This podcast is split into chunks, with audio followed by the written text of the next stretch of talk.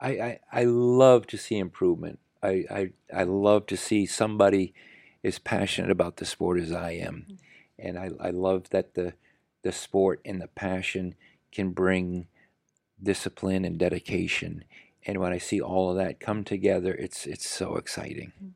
You know, and, and it can be at any level. I love, I love working at, uh, or with any level rider as long as there's some passion and excitement and, you, and you're able to see some growth.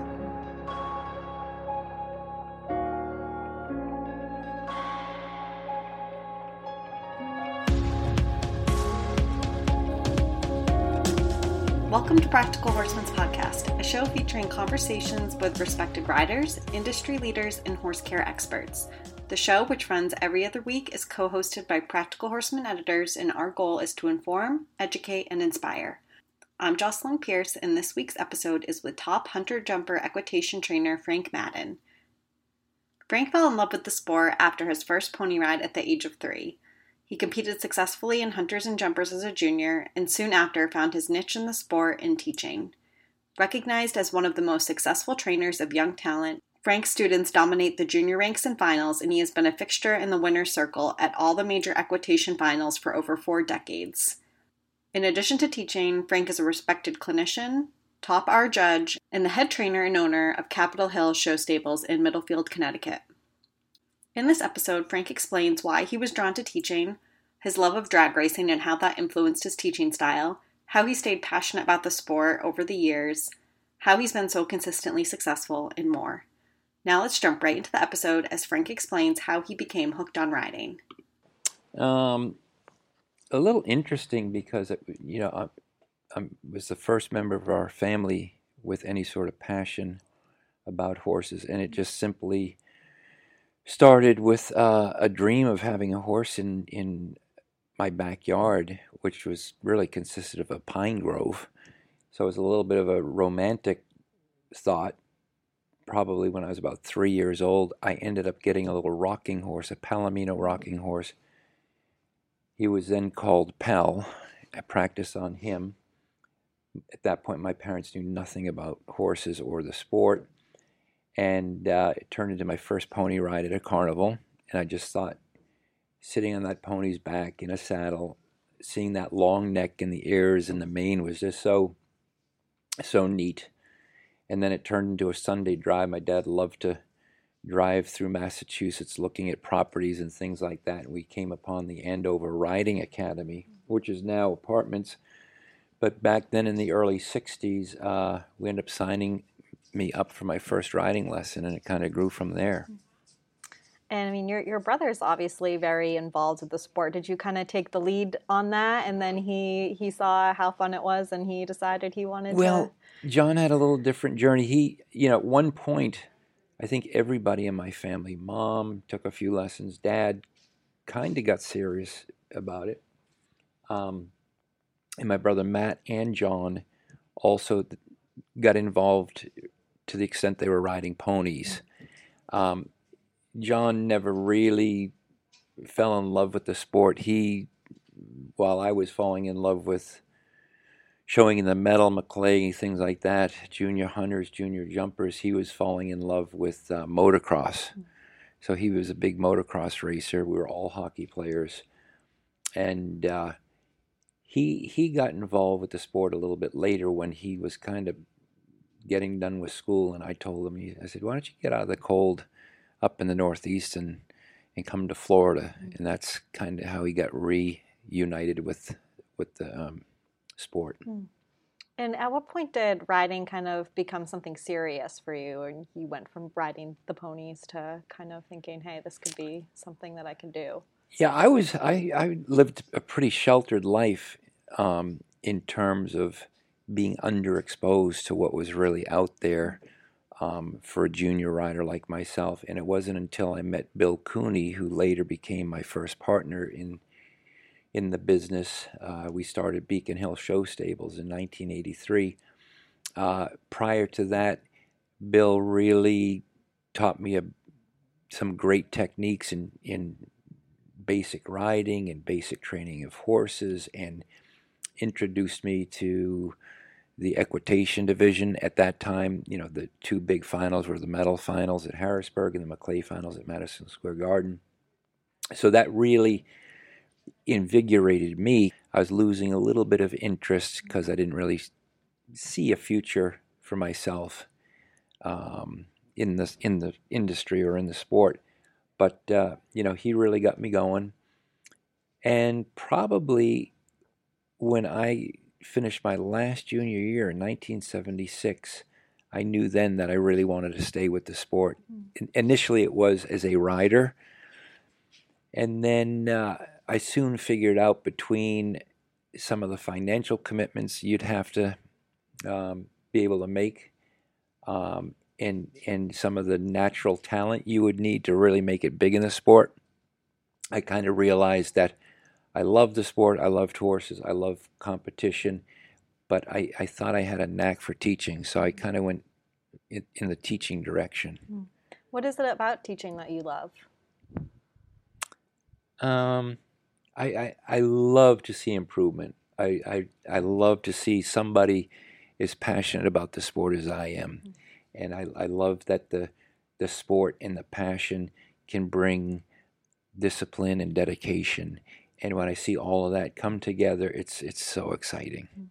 You know, and, and it can be at any level. I love I love working at uh, or with any level rider as long as there's some passion and excitement and you, and you're able to see some growth. Mm-hmm. But uh, um, you know, I've done this for for as a professional for four and a half decades, and there there's not a lot of totally new things coming down the pike for me.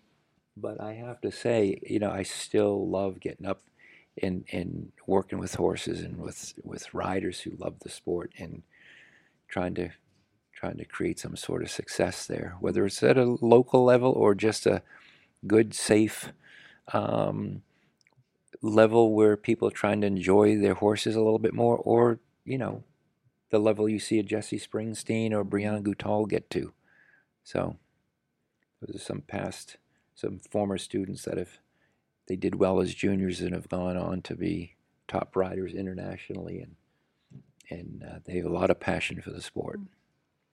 I mean, as you mentioned, you've been doing this for four decades, and you've been consistently successful, bringing up these these riders that become champions. What what's your secret?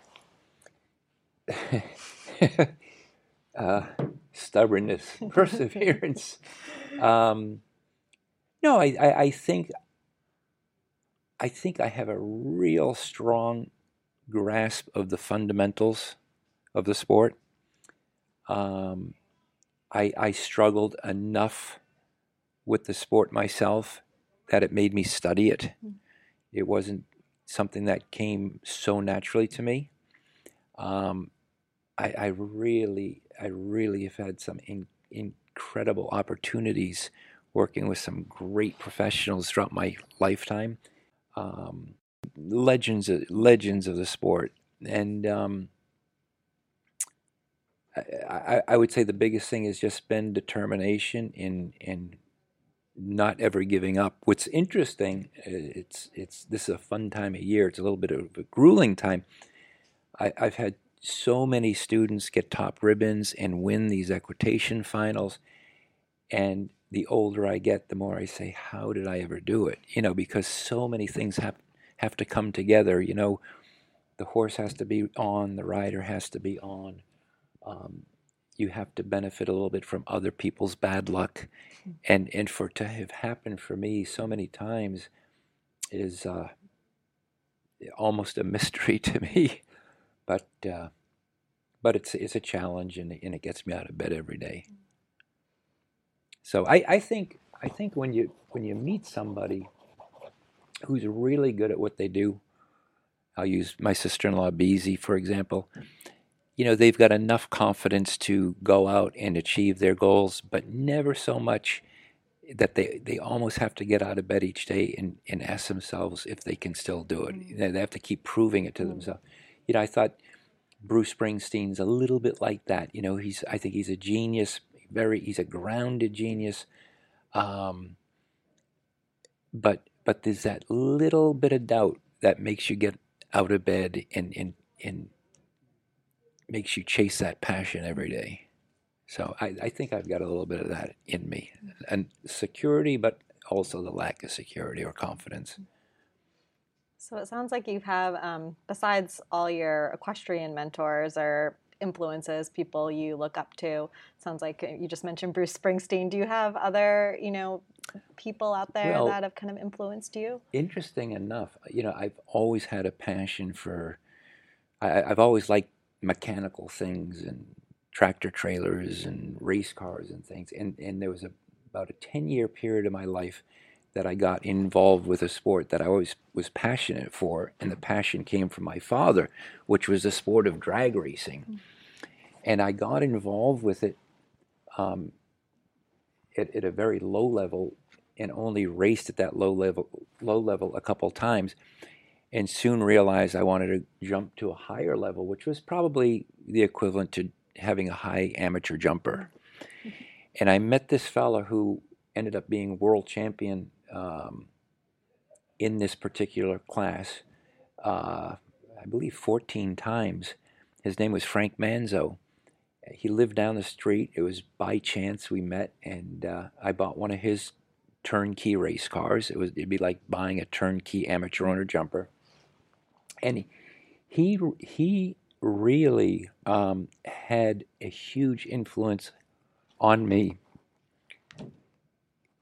as a teacher because he was so basic. He was so you know, and here I was a I would think I was in my early 30s, and I got put into the sport and your mind is cluttered with anxiety and, and the lack of experience and knowledge. And, and he was smart enough to feed me one thing at a time, one or two things every time I got in the race car. And, and I was like, God, what a, what a wise guy this is. And, and- it was just an innate thing on his part. He wasn't a, he wasn't a schooled um, teacher. I don't think he had had a lot of students, but he, he understood how the human mind worked and and you know how people tend to rush. And i think i adopted a lot of that uh, um, philosophy from frank manzo. Do you see um, with your students or with riders in general, do you see kind of common issues that riders really struggle with?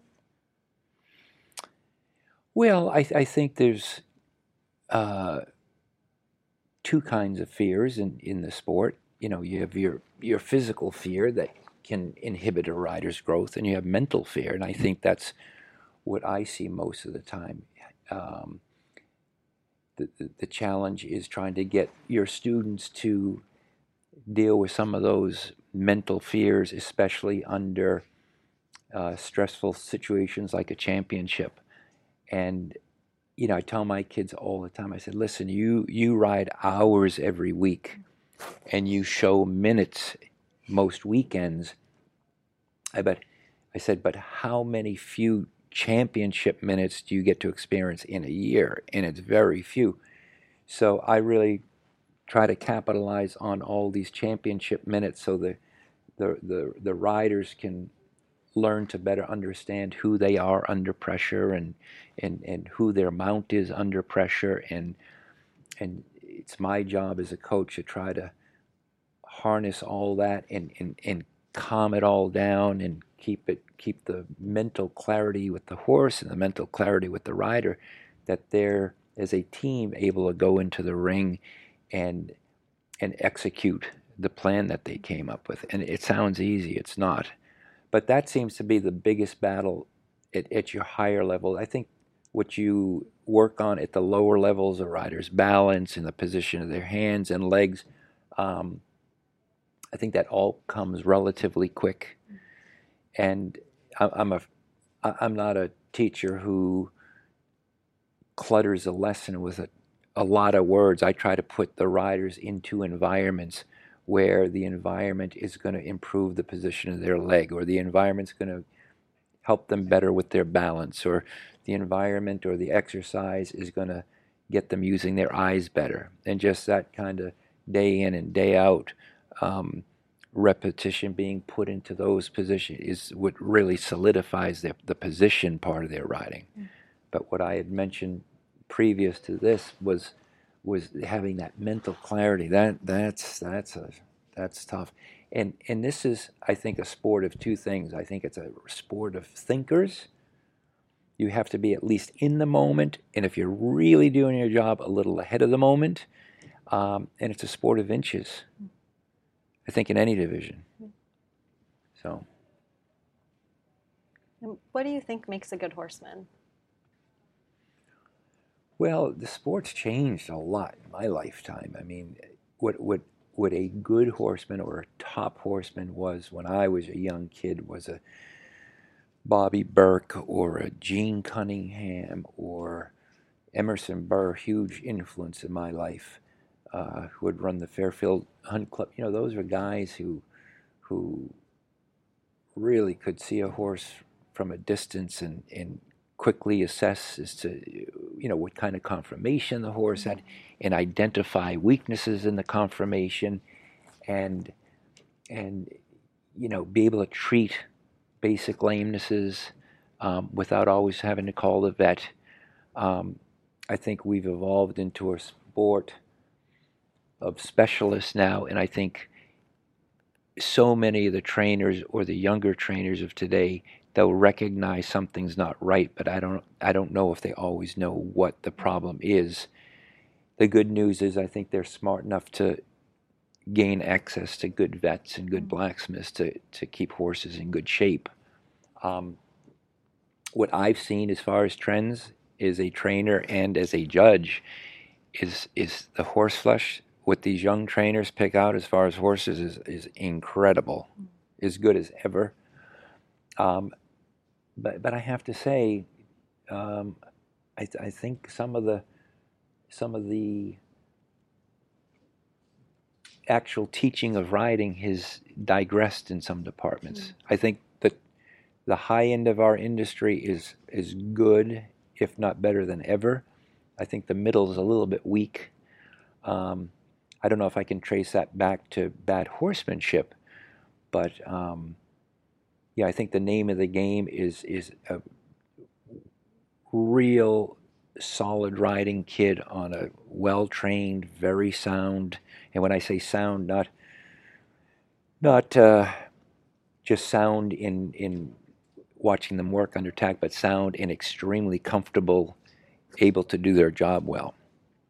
So sports changed an awful lot that way over the 40 years. What advice would you give to young riders coming up in the sport if they want to make this their career? I, th- I think the best thing to do is what I did. Um, you know, there was a time in my life that I thought my career was going to be no more than being a top groom, and and I came to terms with that in my late ter- late teens, early 20s, and I said, you know what, I'm probably not going to be more than a groom, but I'm going to be the best groom that there is out there. And I would say, get into a, a good operation, you know, an operation that um, turns out winners, whether it's a hunter, jumper, or an equitation horse and rider, and and see what makes those operations tick internally and see what they're doing to pick out horses, seeing what they're doing to train the horses, seeing what they're doing to keep the horses comfortable and sound. You know, th- these kids have access to so much today just in the palm of their hand with their iPhone. Mm-hmm. You know, they can pretty much Google anything. Um, so I think maybe some of it comes so easy to the kids these days, they don't have the, the burn for it. Last night I saw um, Sydney Shulman win that speed class, that uh, accumulator costume class. And it was clear, you know, it all came together for her, but there was a real burn you could see there uh, with her wanting to win that class. And, uh, you know, this is a long journey. If you're, if you started this at a young age and you're even considering doing it as a professional, it's a grueling, it's a great lifestyle but it can be a grueling lifestyle. Um, and and to be able to keep your interests up long enough that you can do that and have longevity to it, I, I think that's um, that's tough. That's tough. I yeah, I see a lot of a lot of levels of burnout in this sport, and uh, yeah, I think you I think you have to keep changing things up a little bit um, if you want to have longevity. I've I've changed the way I do this many times now. Some some has been by circumstance. Some of the changes have been on purpose.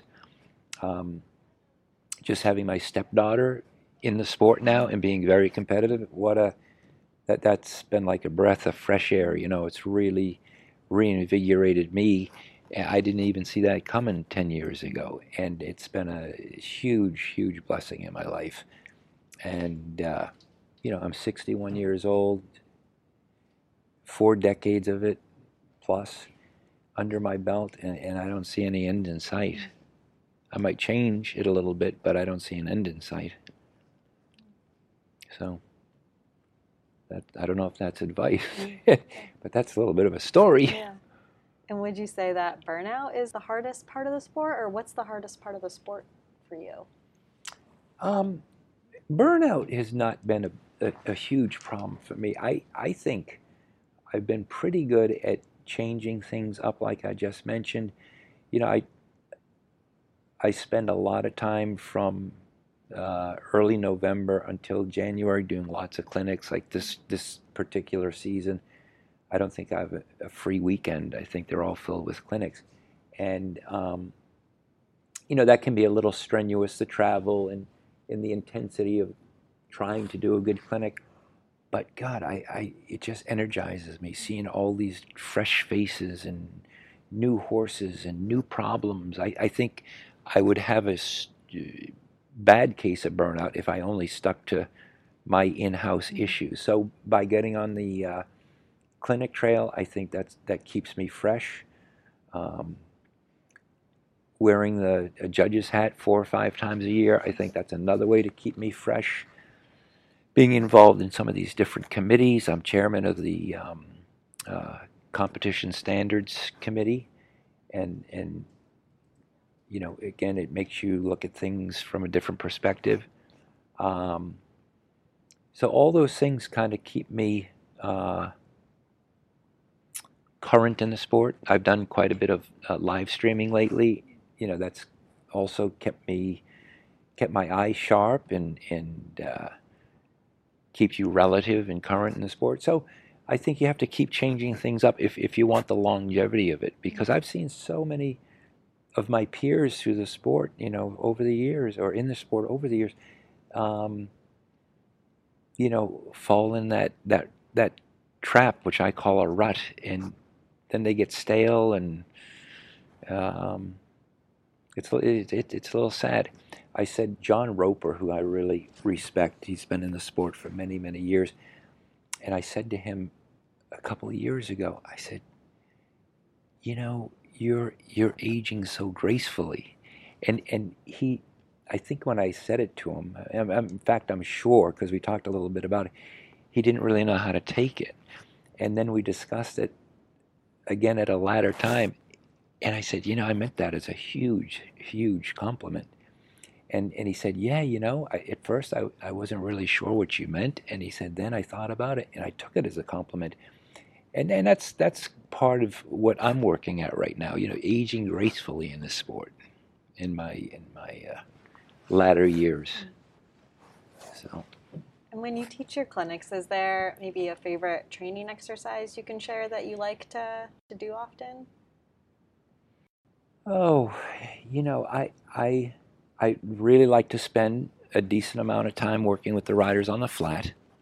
I think that's huge. Um, and I find when I can get a, a, any level group working on the flat well, I spend a lot of time trying to link that flat work to their jumping work with either very low jumps or cavalettis, um, and and have that have that really open up the eyes of the rider. Say, "Geez, I thought my horse was working pretty well in the flat, and you know what? just over these couple basic Cavaletti exercises, it's apparent that it wasn't it wasn't solid enough, and you know I think those low jumps in cavalettis can really get you to get them better understanding the intent of flat work and, and the authenticity you need with proper flat work. And then the jumping can be, um, you know, such a nice spin off from that. But I, I, think one, if, if you ask for a specific exercise, it's been in, in the practical horseman. Um, it's just two cavalettis or two low jumps kind of on a slight angle to one another with a distance of 36 feet on a straight line between the two of them and just work that both directions in, in three strides and and uh, see if your horse can do it in uh, three very even strides with uh, a light balance and active amount of impulsion and uh, uh, a, a, rhythm. So that's that would be a real specific exercise, but but uh, that's kind of where my head is in the you know, in a, in a clinic situation, it's so much. There's so many different kind of lessons you can give. So a clinic is a little bit more for me a generic clinic trying to get people and horses to better understand the fundamentals of the sport. If we did a clinic over natural jumps, that'd be different. If we did just a dressage clinic, that'd be another type of clinic. If we did a clinic um, about water jumps, that's another kind of clinic. Uh, you know, if I, my lessons at home are much different when I'm working with a regular student and a regular horse because then the lessons become very horse specific. Mm-hmm. You know, there might be a horse with a huge stride, and that horse likes to jump to the right. And that's something we're not going to maybe get rid of, but we, we just have to learn how to manage it better over time. So I might come up with some very specific um, horse rider exercises for those particular problems. But you, you don't see that, you don't get that intimate in a clinic setting. You might see some of that, but not, not the way you do when it's um, you know, a re- regular student and a regular horse that you've oftentimes taken to big horse shows. So. And then, um, as a judge, is there something that you wish you could say to the riders coming in that you're about to judge them, or advice that you would give to, to people God, going to a, a horse show? You know, it's probably what everyone else thinks the opposite of. I would love to tell every one of them, I want you to do well. um, uh, and, and then the teaching part of me always comes out. I say, God, I wish I could just tell this kid to do this or, or to shorten their stirrups or they need to work a little faster or they would have won if they had met the first jump on a little bigger stride, you know, and let them know how close they are. So I would say, you know, I, I really think, because I know I, I've been in the sport for so long, I know how hard it is to put horses and riders in the ring and how many things can go wrong. I'm a very sympathetic judge. I I'm I really feel like I'm their cheerleader.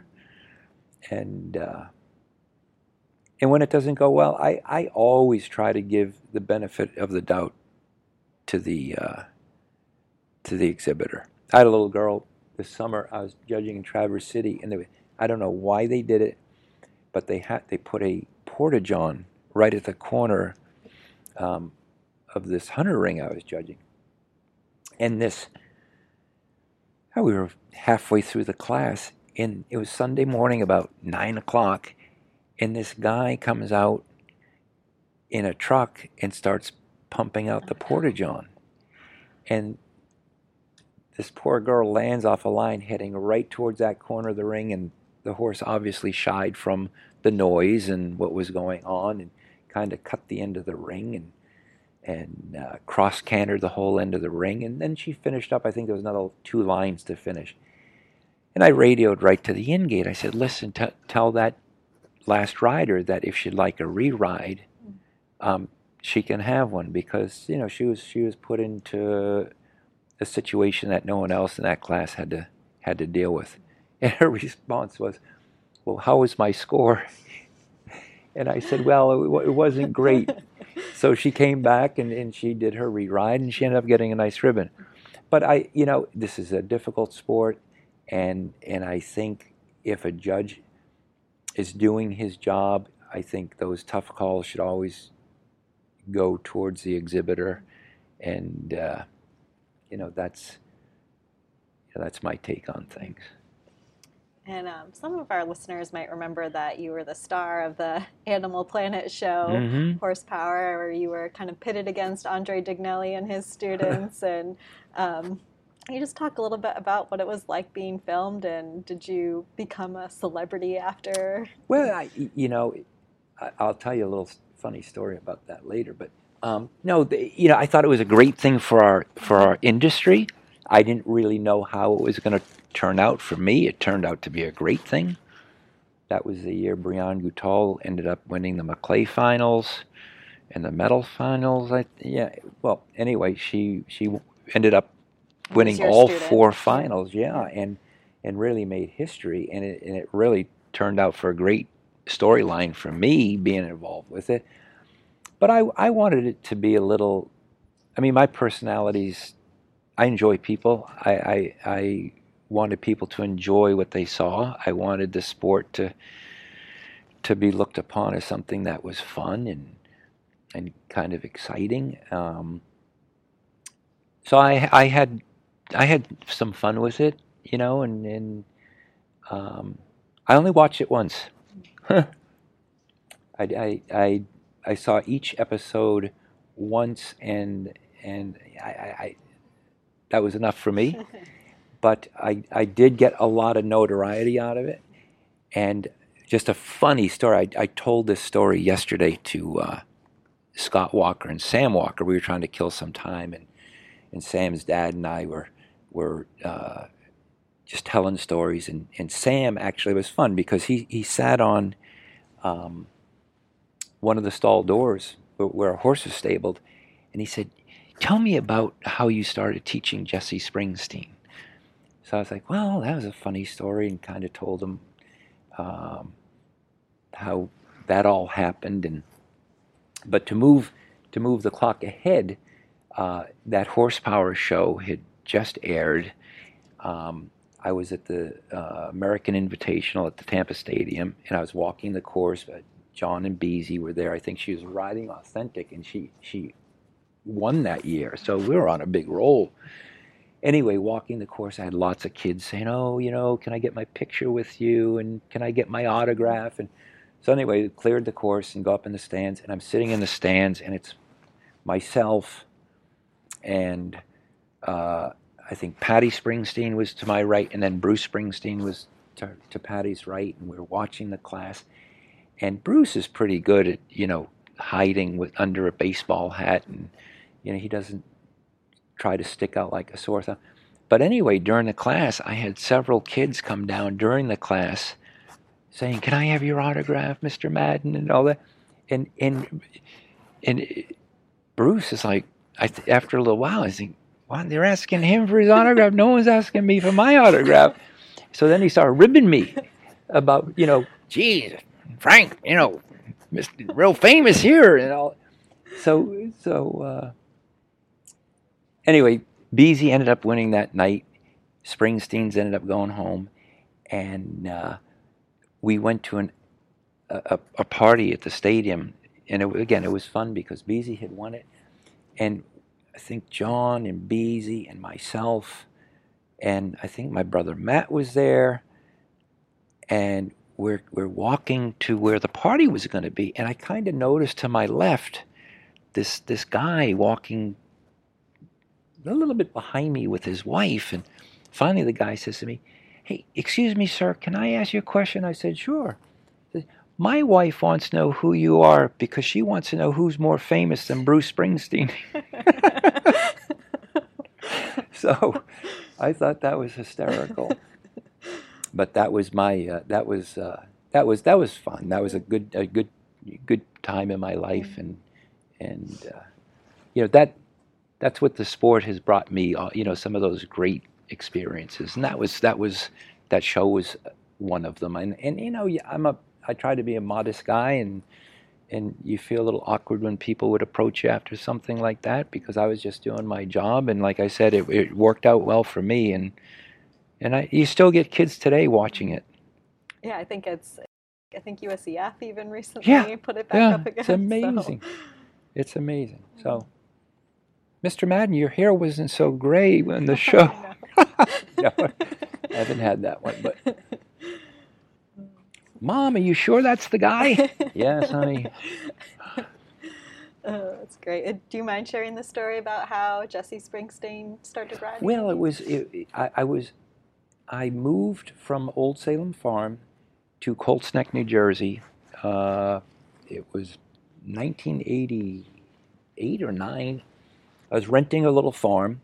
I had just split up my business from Bill Cooney, so I had uh, the business on my own, and I was kind of new to that area, getting to you know know a lay of the land. I'd been there for maybe two or three years, and there was a there was a I can't even remember her last name. Her name was Maureen. She was a girl that worked at Monmouth Racetrack. She galloped racehorses, and she she came up for lessons, and uh, you know I'd give her a break because you know I knew she wasn't making much money, and we got to become somewhat friendly, only because I was trying to help her out. And she showed up one day and she said, You know, Frank, I bought this horse off the track. I was wondering if there's any way I could board it with you. And I said, Listen, Maureen, I know you're on a budget. I said, There's a little two stall barn out in that back field. I'll, I'll, let you put your horse in there for a couple hundred dollars a month. I don't even want to go to big horse shows anymore. You know, I just want to have some, some, uh, uh, kind of boarding type customers and, and lie low. I had kind of gone through a rough time with my ex partner. So I was kind of regrouping. So my response, I said, yeah, fine, have her come over, whatever, thinking nothing's going to come of it. So I think it was the very next day, Patti shows up with Maureen, and she was very nice, and we kind of hit it off. But I'm like, you know what? This this kind of thing happens all the time. People come in, they say they want to do something, and nothing ever comes of it. Well, it was quite the contrary to that. So Patti was like, you know, Bruce and I, we uh, we just bought a farm on the other side of Colts Neck, and and I'd love for you to come meet Bruce, and I'd love for you to come see the farm. And well, next thing I know, it's it's across the street from this piece of property that I always adored. I, you know, I didn't know if it would ever come up for sale, but I was in love with that part of the town. And so I got a tour of the farm and this and that. Anyway, it was an old dairy barn or cow barn that we converted help with my help and King Construction, turned it into a really nice show horse barn. Um, and it was really geared for um, trail horses and guest horses, and you know maybe a couple trail horses for Bruce and Patti, and and they wanted to. Their goal was, along with my help, to try to set it up so friends could come visit and go on trails and have it be safe, and um, just at that time, the piece of property across the street from Springsteen's came up for sale and this realtor in the area knew that I was looking looking for something, and he knew I liked that property, so he tracked me down right away.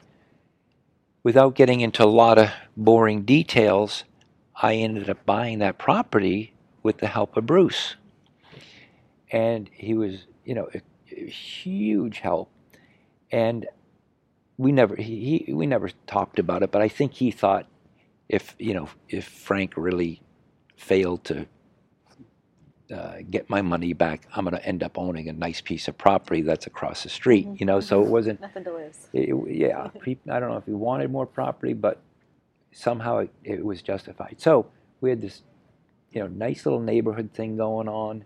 Uh, um, Jesse at the time was maybe four or five years old, and uh, you know, she was. I, I really we I really wasn't interested in helping her out at that stage, so I kind of directed them to Colts Neck Equestrian Center. Jill Yeno was there, and Mary Babick was there, and Jesse was getting some lead line lessons and got going, and and then Jesse started to come over.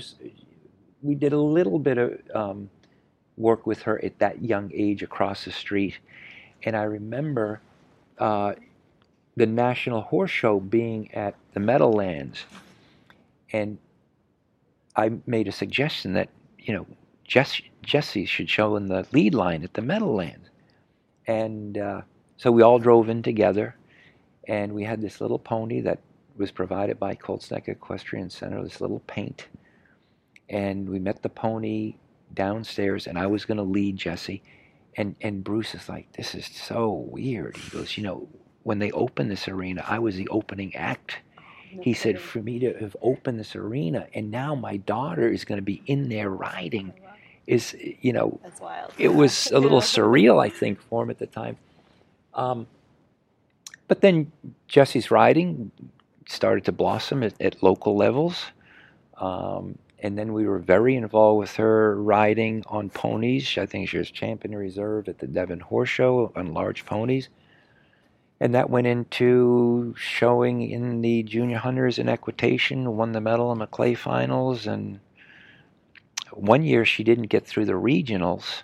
She made a mistake in the regionals, went to the USET finals and was second, and that got her uh, into the Maclay finals that year. So that's that's kind of how all that went.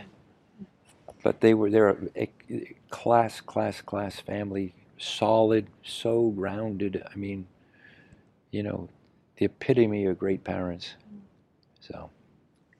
And um, what do you have any hobbies outside of the saddle or other interests? you know, I still I still love the drag racing. I still stay in touch with that. Uh, some through live stream and things like that. But really, my my hobby right now is watching my stepdaughter ride. Um, and and and the horse we got is a horse that's come a long way. I think he's a top top horse, and I, I guess my really my my hobby is my family. You know, I love traveling with them, uh, running our business together. Taylor just um, uh, got a scholarship at SMU, a riding scholarship. So I'm so proud of her. She got us. She got she on her own applied for a scholarship here to this horse show, and she got the, one of three scholarships. So she's a great kid, great rider. She's she's she has a real super head for the sport, um, and and she's become a valuable part of the business now. You know, she helps with the horses, the work list. She can help with the logistics. You know, so it's turned into something I, I never imagined being in this position 10 or 15 years ago. It was not on my radar screen. But I'm probably at the happiest stage of my life right now. So nice that that's something that you two can share too. Oh, yeah. And, you know, she went, she's gone under Taylor Griffiths for many, many years. And she just recent, recently is now Taylor Griffiths Madden. Oh, that's so nice. Yeah. Uh, why, why do you think you've been so successful? Um, so the last 10 years have been been a little bit lean and in rebuilding years and and uh, so I'm kind of proud that I've been able to be successful in so many different ways throughout my career. It hasn't been just one uh, one formula and and a, and a safe formula. Um, I think I've, I'm a little bit like my dad, where we always found ways to, to be a little bit different. You know, we, we didn't always go for the for the mainstream solution, and um, and and I think I think because of that, and along with my drive, it's kept me fresh and it's kept me hungry, and and if you call me successful, I'll take that. But um, yeah, I'm I'm going to work hard at it to keep some of that success rolling. So, Just one one final question. Um, what advice would you give to your younger self looking back on on your decades long career? oh God, that's the toughest question for last. There's there's one part part of me that would not have changed a thing. That's and then then the, I I think I wished I had the um, I guess you, you just don't you think you're listening to older people or wiser people when you and you don't. and and I think you just have to learn. You know, if you really want to become who you ultimately end up becoming. You have to make mistakes, and um,